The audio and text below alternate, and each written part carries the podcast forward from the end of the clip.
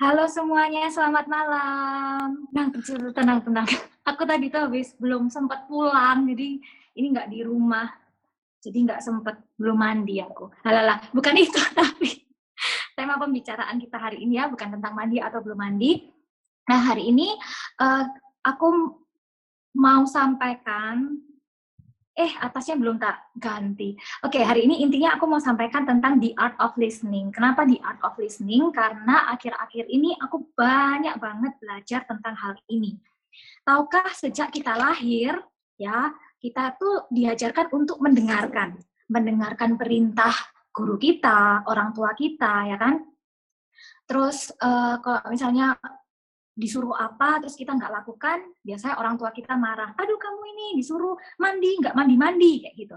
Karena nggak mau mendengarkan kayak gitu. Sadar atau nggak sadar sejak kecil atau sejak lahir kita ini diajarkan dan sering kali kita lakukan. Saya percaya di tempat ini pasti punya dua telinga ya bisa mendengar. Setiap hari kita pakai telinga kita untuk mendengar. Tapi tahukah ternyata banyak orang yang bisa, yang cuma sekedar bisa melakukan untuk mendengar, tapi mereka nggak expert dalam hal mendengar. Nah, yang mau aku ajarkan di sini adalah it's simple things, the art of listening. Kita akan belajar hari ini sama-sama gimana sih caranya mendengar. Apakah selama ini itu kita mendengar dengan cara yang benar atau enggak? Karena uh, ya itu tadi aku balik bilang manusia itu kan makhluk sosial ya sesama manusia sesama manusia aja kita tuh butuh interaksi dan untuk interaksi kita butuh mendengar apalagi dengan Tuhan kayak gitu dengan Tuhan yang wujudnya nggak kelihatan kita harus benar-benar pakai telinga kita untuk mendengar uh, aku pernah baca salah satu artikel atau penelitian, mereka bilang gini, kenapa kok orang buta itu bisa lebih peka mendengar suara? Karena dia kehilangan kemampuan visualnya untuk melihat. Dan salah satu cara yang dia pakai adalah dia pertajam telinganya untuk peka. Sama, kita tuh nggak bisa lihat Tuhan ya, Tuhan tuh wujudnya nggak kelihatan. Kalau hari ini kita hidup di dunia ini, kita nggak belajar cara mendengar yang baik, ya kita akan miss dengan banyak hal kayak gitu. Nah, dulu waktu aku kuliah, aku tuh pernah ambil uh, penelitian skripsiku waktu itu adalah tentang maintenance relationship. Tahukah bahwa lebih dari 50% pertengkaran yang terjadi antara pria atau wanita, antara pasangan ya, itu terjadi karena mereka tuh gagal mendengarkan. Dan banyak juga yang gagal mempertahankan hubungannya itu karena gagal mendengar. Eh, gagal mendengarkan. Karena gini, ketika kita mendengarkan sesuatu, misalnya, aku ngomong ke Cekosi, uh, misalnya aku ngomong ke Cekosi apa ya, uh, Cek, uh, bajunya hari ini agak ini ya, agak press body misal gitu. Oke, okay, Ceko sih mendengarkan kata-kata yang sama, tapi kan dia bisa memaknai dengan beda. Oh, maksudmu? Aku tambah lemut lah. Bisa jadi kayak gitu loh. Nah, hari ini kita akan belajarkan mendengar cara mendengar yang baik kayak gitu. Nah, langsung aja. Nah, di sini ada menurut Kamus Besar Bahasa Indonesia mendengar adalah dapat menangkap suara atau bunyi dengan telinga atau tidak tuli. Jadi ketika kita bisa mendengarkan suara seperti hari ini Gaby ngomong, kalian bisa dengar, itu sudah dikatakan sudah bisa masuk dalam definisi mendengar. Entah mendapat kabar, atau telah mendengarkan, atau menurut mengindahkan dan mendengarkan. Nah ternyata mendengar ini beda dengan mendengarkan. Nah, sedangkan arti kata mendengarkan sendiri adalah mendengar akan sesuatu dengan sungguh-sungguh, memasang telinga baik-baik untuk mendengar.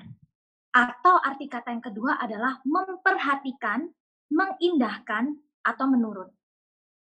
Berapa banyak di antara kita itu yang uh, terutama hubungan ini ya, kalau yang punya pasangan, pasangan suami istri atau lagi pacaran, ketika ceweknya itu ngomong ngomong sesuatu dari dalam dirinya mereka, terus cowoknya nyaut kan, uh, ada ceweknya ada satu titik mungkin ceweknya ngomong kamu itu nggak dengar perkataanku kamu tuh nggak ngerti maksudku itu apa. Padahal ya cowoknya tuh denger cowoknya arguing lagi aku tuh dengerin kamu ngomong tapi kayak nggak menemukan kayak gitu loh. Nggak menemukan satu titik yang pas. Jadi apa yang aku katakan aku tuh berusaha ngomong dari isi hatiku eh tapi lawan bicaraku itu nggak menangkap maksudku. Padahal mereka sudah mendengar. Nah ternyata mungkin mereka cuman dari titik eh dari segi mendengar aja mereka nggak mendengarkan dengan sungguh-sungguh kalau dilihat dari sini definisinya aja nggak cuma cukup sungguh-sungguh tetapi memasang telinga baik-baik untuk mendengar kalau dulu zaman aku kuliah, kan aku masuk kuliah komunikasi. Semua orang ngomong gini, oh kalau kuliah komunikasi pasti mostly itu akan belajar cara ngomong. Enggak. 70% waktu aku kuliah itu belajar untuk mendengarkan. Karena apa? Ketika kita gagal mendengarkan, kita tuh gagal berkomunikasi. Sekarang uh, aku langsung masuk ke selanjutnya. Menurut definisi mendengarkan, itu ada mendengar dan memperhatikan. Berapa banyak sih uh, kita ya kita nih kalau misalnya aku tanya uh, contohnya siapa ya aku mau interaksi ah sama kalian uh, Eka kok Eka kok Eka berdoa untuk apa kan pasti berdoa kan tiap hari kan kalau menurut kalau kok Eka sendiri berdoa untuk apa uh, supaya kita tetap dekat sama Tuhan Oke, tetap dekat dengan Tuhan. Salah satu caranya adalah dengan doa kan. Harapannya adalah ketika berdoa kita dengar suara Tuhan ya kan. Yeah. Kita dengar instruksi dari Tuhan. Nah, uh, tadi kan supaya dekat dengan Tuhan. Nah, teman-teman berapa banyak sih kita nih hari ini banyak refleksi aja ya. Kita berdoa, kita tanya Tuhan, uh, kok usahaku macet ya? Tolong dong kasih tahu. Tapi ada beberapa orang yang ngomong, percuma lah kok berdoa, nggak ada jawaban dari Tuhan eh apa benar sih Tuhan tuh nggak kasih jawaban atau jangan-jangan kita tuh nggak mendengar dan memperhatikan. Nah teman-teman di sini aku kemarin belajar ya kan uh, kerjaanku itu menuntut untuk mendengar dan beberapa kali aku miss kayak muridku dengan siapa pun uh, dituntut untuk ketemu dengan banyak orang berinteraksi sama orang. Sampai satu titik aku merasa iya ya ternyata aku ini jago ngomong tapi nggak jago denger. Jadi aku benar-benar nggak bisa apa ya memperhatikan. Ada orang yang ada aku aku tadi itu baca salah satu buku dia ngomong kayak gini kebanyakan orang itu mendengar bukan untuk memahami atau mengerti tapi untuk membalas percakapan. Nah sekarang kita uh, aku mau tarik ini ke hubungan kita pribadi dengan Tuhan yang tadi aku ngomong ya di depan Tuhan itu pribadi yang kita nggak bisa lihat dengan mata kita that's why kita harus pakai telinga kita untuk peka dengar suara Tuhan ketika kita berdoa, kita minta sama Tuhan sebuah petunjuk, jangan sibuk memikirkan jawaban selanjutnya. Tapi Tuhan, atau kita sibuk dengan pikiran kita sendiri. Makanya uh, sering kali kalau uh, pastor-pastor di gereja ngomong, kalau ketika mendengarkan firman Tuhan, mending kamu airplane aja HP kamu, supaya nggak ke distract. Supaya ketika kamu mendengar pesan, itu kamu benar-benar bisa mendengar dengan apa ya pay attention benar-benar mendengar dan memperhatikan. Apa sih maksudnya? Karena gini kalau kita cuma mendengarkan aja kita nggak tahu maksudnya apa ya percuma kalau hari ini misalnya Tuhan ngomong sesuatu tapi kita nggak nggak mengerti ya ya buat apa kayak gitu loh nanti aku akan kasih contohnya ya di belakang percuma kita berdoa selama ini kita minta petunjuk Tuhan kita minta uh, Tuhan bantu kita. Mungkin Tuhan sudah bantu kita lewat orang-orang di sekitar kita mungkin atau mungkin dengan jawaban doa secara direct langsung dari Tuhan. Tapi ternyata kita ini sibuk dengan pikiran kita sendiri. Kan ada ayat yang mengatakan, pikiran Tuhan itu jauh di atas pikiran kita. Terkadang kita nggak bisa memikirkan apa pikiran Tuhan di dalam hidup kita. Nah, kalau kita cuman mendengarkan aja, kita nggak berusaha pakai otak kita yang kecil untuk masuk, atau kita nggak berusaha percaya dulu sama Tuhan, apalagi cuman ya ogah-ogahan asal-asal dengerin, ya nggak akan bisa. Kayak gitu. Karena apa? Terkadang kita punya persepsi yang berbeda. Seringkali Tuhan ngomong sama kita untuk pergi. Contoh, contoh yang paling gampang. Ada ayat di Alkitab itu tentang Abraham kan? Uh, Abraham itu disuruh keluar uh, pergi eh Abraham ya Iya, pokoknya disuruh keluar dari dari tanah Us kalau nggak salah disuruh keluar, tapi dia tuh nggak nggak ngerti di, mau dibawa ke mana kayak gitu loh, nggak ngerti nih mau ke mana mau ke mana kayak gitu. Kalau Abraham cuman cuman sekedar mendengar ya dia pikir kayak ah apa sih nggak mungkin dia dia pakai pikirannya dia sendiri. Contoh lainnya, Nuh kalau lo cuma dengar instruksi, kok cuma ogah-ogahan, cuma dengar oh ya ya oke, okay, Tuhan suruh aku bangun bahtera Tapi kalau dia nggak benar-benar memperhatikan instruksi Tuhan, kira-kira lo bakal lakukan apa nggak untuk bangun bahtera itu? Nggak akan, nggak akan dilakukan kayak gitu. Tapi waktu itu Nuh memilih untuk mendengar dan memperhatikan details yang Tuhan suruh. Bahkan Tuhan suruh Tuhan itu suruh bangun sampai ukurannya. Nuh itu lakukan precisely sesuai ukurannya. Itu menunjukkan bahwa Nuh itu memperhatikan. Jadi hari ini yuk sama-sama kita belajar ketika kita tuh menghadap Tuhan. Apalagi gini ya, kalau uh, ada kaitannya sama yang nomor dua. Ketika kita menghadap Tuhan, ketika kita tuh mendengarkan sermon seperti CG sekarang atau kita hari Rabu, Selasa, banyak hal uh, minggu mungkin. Kalau kita sudah komitmen untuk uh, meluangkan waktu kita untuk CG, untuk saat teduh, ayo gunakan itu sungguh-sungguh dengar dan perhatikan. Supaya apa? Supaya firman yang keluar dari mulut uh, pembicara hari itu lewat mulutnya Ko Philip, Ko Adrian, atau mungkin Ko Pur nanti yang sermon atau siapa pun itu tidak sia-sia. Percuma mereka ngomong panjang lebar tapi kita nggak bisa mendengar dan memperhatikannya. Ya kita nggak akan dapat apa-apa. Percuma kita tuh meluangkan waktu. Semuanya itu sia-sia. Kayak gitu ya yang kedua selain mendengar dan memperhatikan kita tadi ya menurut definisinya di sini kan adalah menurut. Menurut nasihat atau bujukan. Ya kan? Mendengar dan menurut. Nah di sini aku tulis perkataan atau masukan Tuhan itu bukan hanya sekedar untuk dipertimbangkan. Kalau misalnya orang lain, kita masih mau timbang-timbang, ya sudah, enggak apa-apa, enggak masalah. Tapi kalau misalnya kita sudah tanya sesuatu sama Tuhan, dan ketika Tuhan jawab, ya ayo didengar dan dituruti. Itu bukan cuma sekedar consideration aja. Dan hari ini berhenti untuk mempertanyakan. Jangan mempertanyakan suatu pertanyaan kalau kamu nggak mau dengar jawabannya.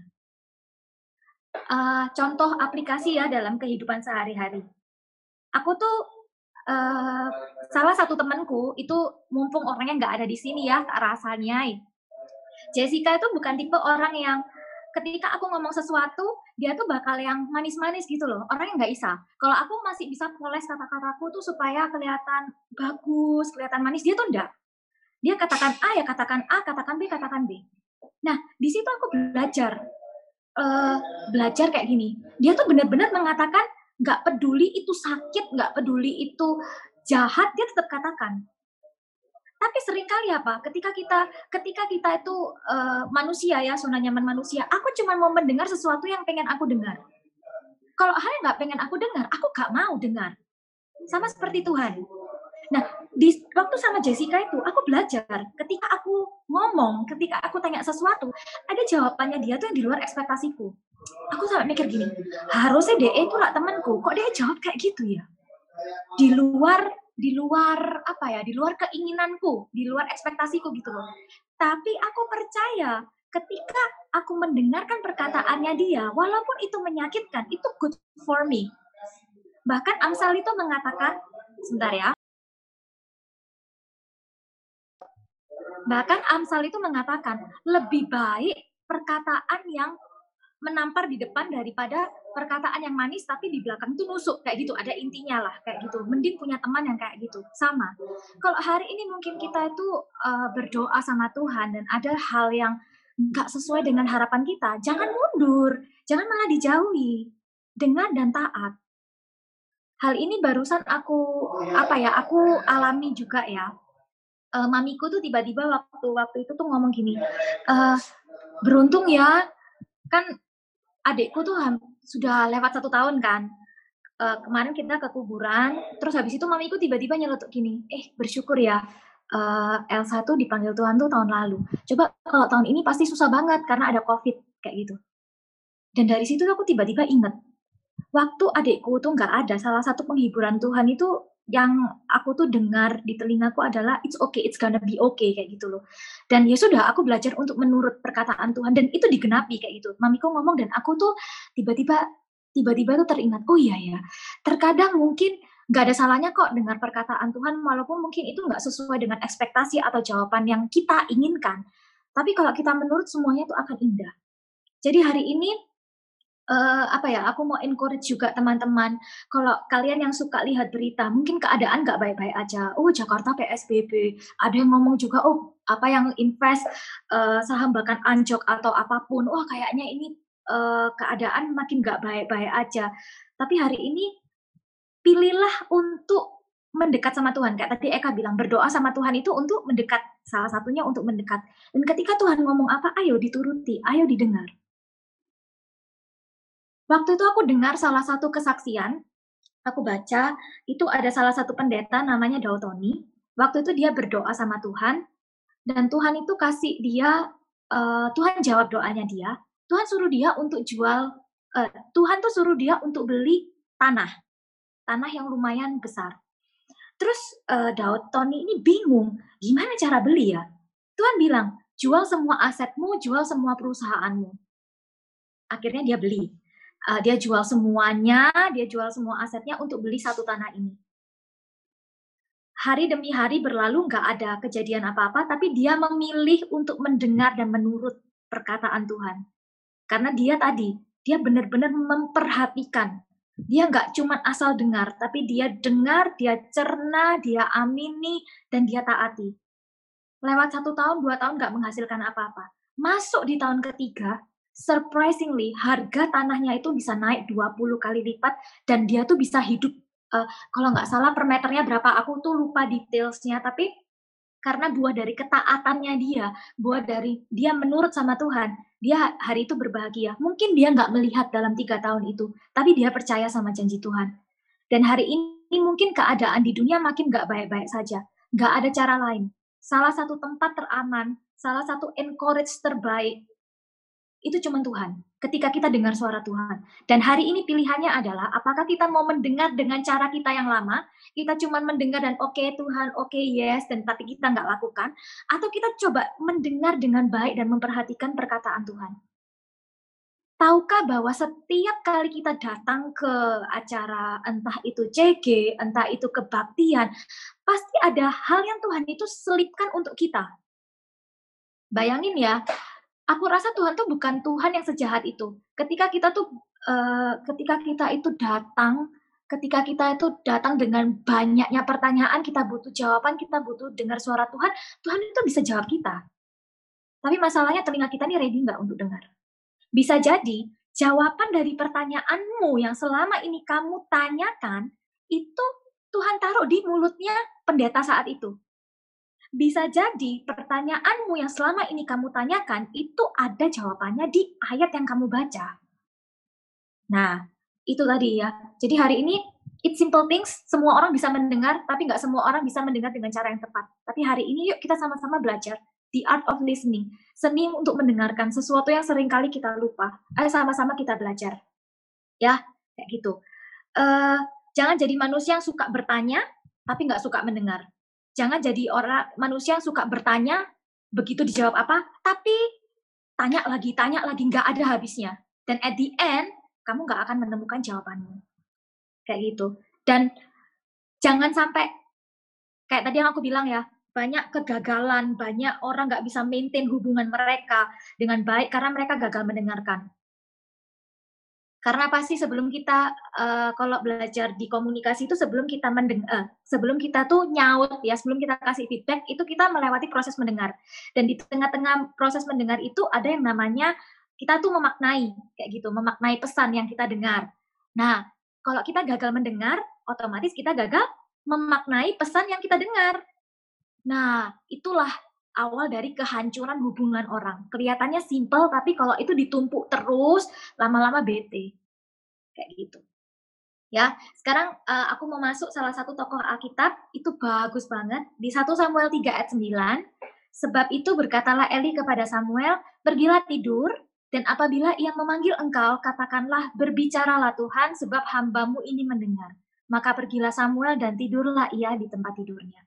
Aku ceritain sedikit ya, jadi waktu itu Samuel tidur, terus dia tuh mendengar, dia dengar suara. Samuel gitu. Pokoknya ada suara yang panggil. Samuel pikir yang panggil itu Imam Eli. Dia lari ke kamarnya. Iya, uh, panggil ya tadi. Oh, bukan kok, bukan aku yang panggil. Oke, Samuel tidur lagi. Dia dengar lagi suara ada yang panggil namanya. Dia datang lagi kalau nggak salah sampai tiga kali.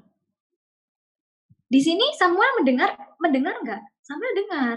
Samuel pakai telinganya untuk dengar. Dia dengar suara-suara, dia dia dengar apa ya dalam uh, bahasanya dia nggak tuli, dia masih bisa dengar. Tapi ternyata Yang ngomong bukan Tuhan. Eh, sorry, yang ngomong bukan Imam Eli. Makanya Imam Eli ngomong berbicara, uh, Imam Eli bilang nanti kalau ada suara lagi, kamu ngomong ya, berbicaralah Tuhan sebab hambamu ini mendengar. Dan sejak Samuel itu tahu kalau itu Tuhan yang bicara, Samuel dengar dengan baik-baik dan pesan Tuhan itu disampaikan lewat Samuel. Waktu itu Samuel masih kecil ya, Tuhan kasih pesan ke Samuel tentang sesuatu hal yang akan datang berkaitan sama uh, bangsa Israel, berkaitan dengan anak-anak Imam Eli. Gampang ya, kelihatannya simpel ya. Di Alkitab itu ditulis loh, Tuhan itu menceritakan sesuatu kepada sahabat-sahabatnya Ayatnya kalau nggak salah seperti itu. Bahkan waktu itu Musa itu kayak seperti best friend-nya Tuhan. Musa tuh dikasih tahu hal-hal yang tersembunyi. Uh, Musa tuh dikasih tahu rahasia-rahasianya Tuhan.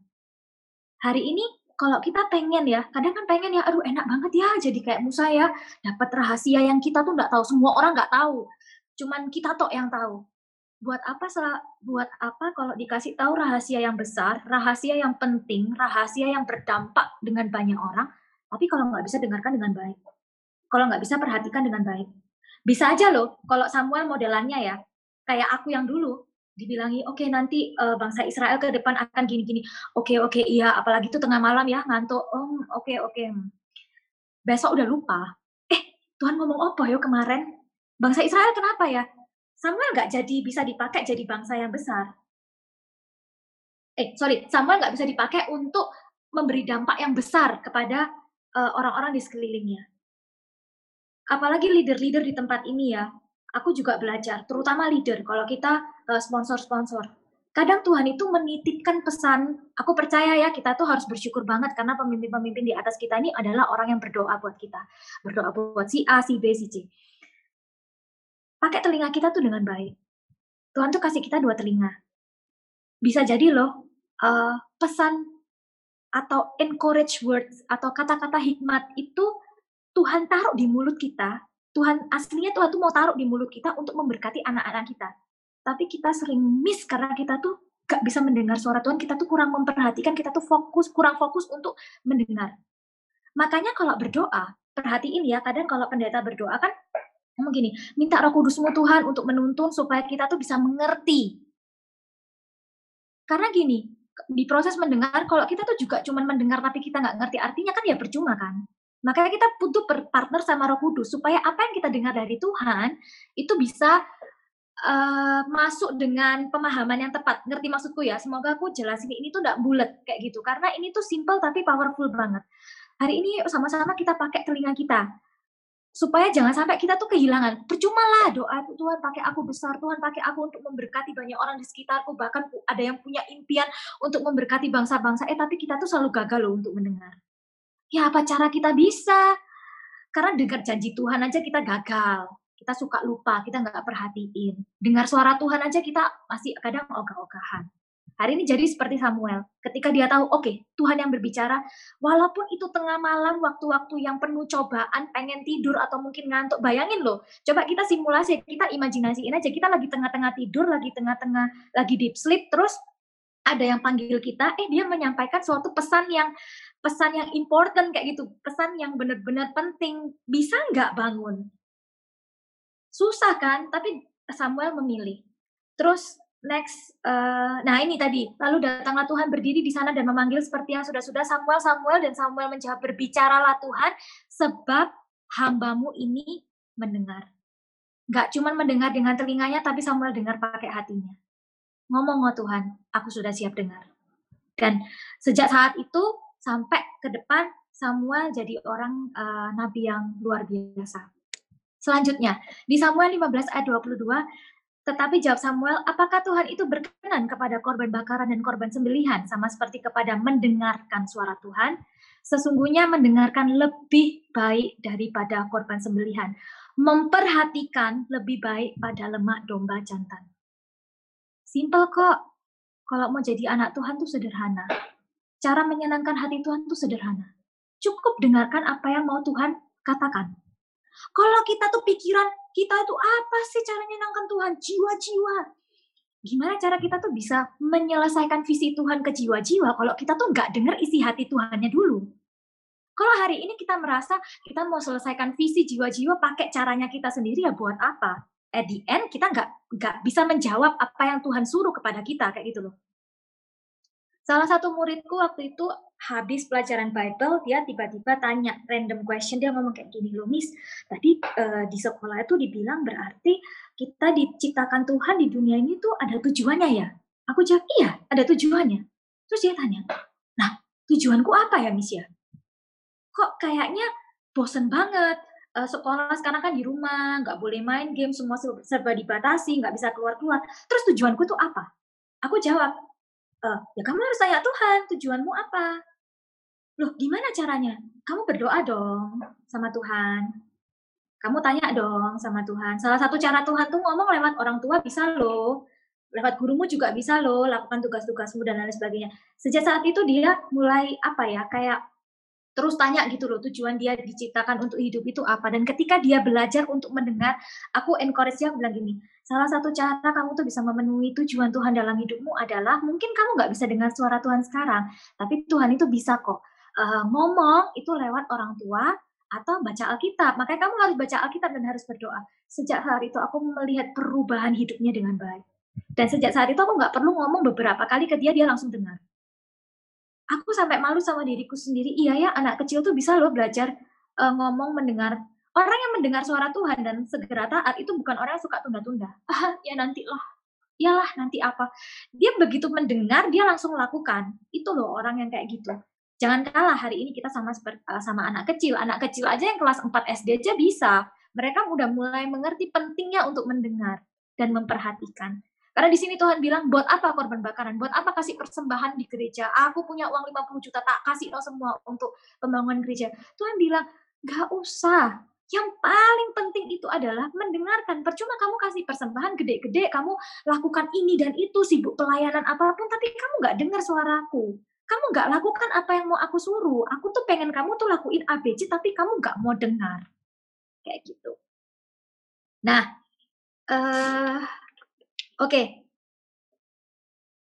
Sekarang aku sekarang aku kasih tahu ya, kenapa kok ini yang aku dapatkan. Kenapa kok kita tuh harus mendengar?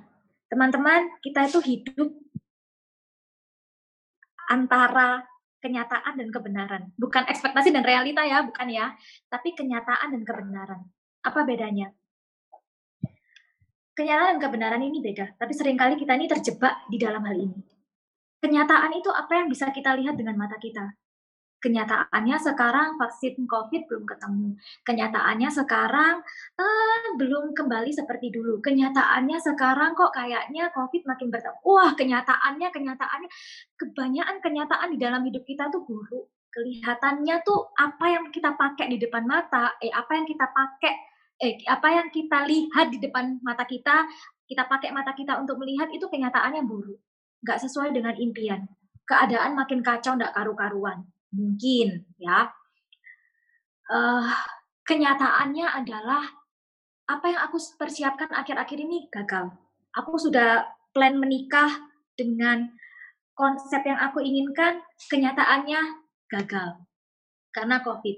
Kenyataannya aku uh, mau bangun bisnisku, aku udah plan semua, gagal sering kali kenyataan yang ada di depan mata kita itu nggak sebaik yang kita lakukan. Eh, nggak sebaik yang kita inginkan.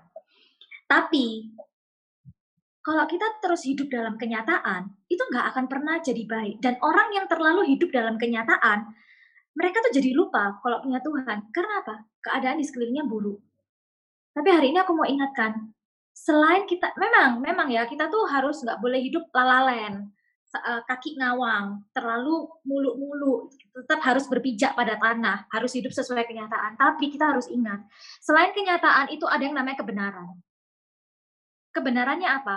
Ya perkataan Tuhan. Kalau Tuhan perka kalau Tuhan ngomong di Alkitab, anak-anak Tuhan akan baik-baik saja. Penyertaan Tuhan itu akan selalu untuk uh, penyertaan Tuhan selalu ada untuk anak-anak Tuhan. Ya terima kebenaran itu. Karena kebenaran itu ada di atas kenyataan kenyataannya di depan mata kita gelap. Kebenarannya adalah kita ini anak-anak terang. Kita ini terang dan Tuhan itu terang. Terang akan selalu mengalahkan kegelapan. Ngerti maksudku ya? Jadi kita harus ingat gitu loh, kalau kita lupa akan kebenaran firman Tuhan, akan perkataan Tuhan, ya kenyata ya nggak akan pernah bisa gitu loh. Kita akan selalu jadi loser. Jadi orang yang selalu mempertanyakan, Tuhan kok kayak gini sih, dan lain sebagainya. Dan ayat Alkitab tuh bagus banget. Waktu aku ingat ini tuh benar-benar itu menempa aku. Kalau kita terlalu hidup di, uh, kalau kita terlalu jadikan kenyataan hidup kita ini sebagai patokan. Kenyataan itu apa tadi? Sesuatu yang bisa kita lihat kan? Padahal Tuhan ngomong kayak gini. Iman itu bukti dari segala sesuatu yang tidak kita lihat. Berarti kan iman itu kan muncul ketika kita tuh nggak bisa ngelihat, kita tuh nggak tahu wujudnya, tapi aku percaya iman itu muncul kan. Itu kebenaran. Dan bagusnya di ayat lain, itu dikatakan apa? Iman itu muncul dari pendengaran. Kalau hari ini kita masih gagal dengar perkataan Tuhan, kita gagal mendengar uh, janji-janji Tuhan dalam hidup kita, kita gagal tangkap itu, gimana cara kita mau berhasil menang melawan kenyataan yang ada? Gak akan pernah bisa.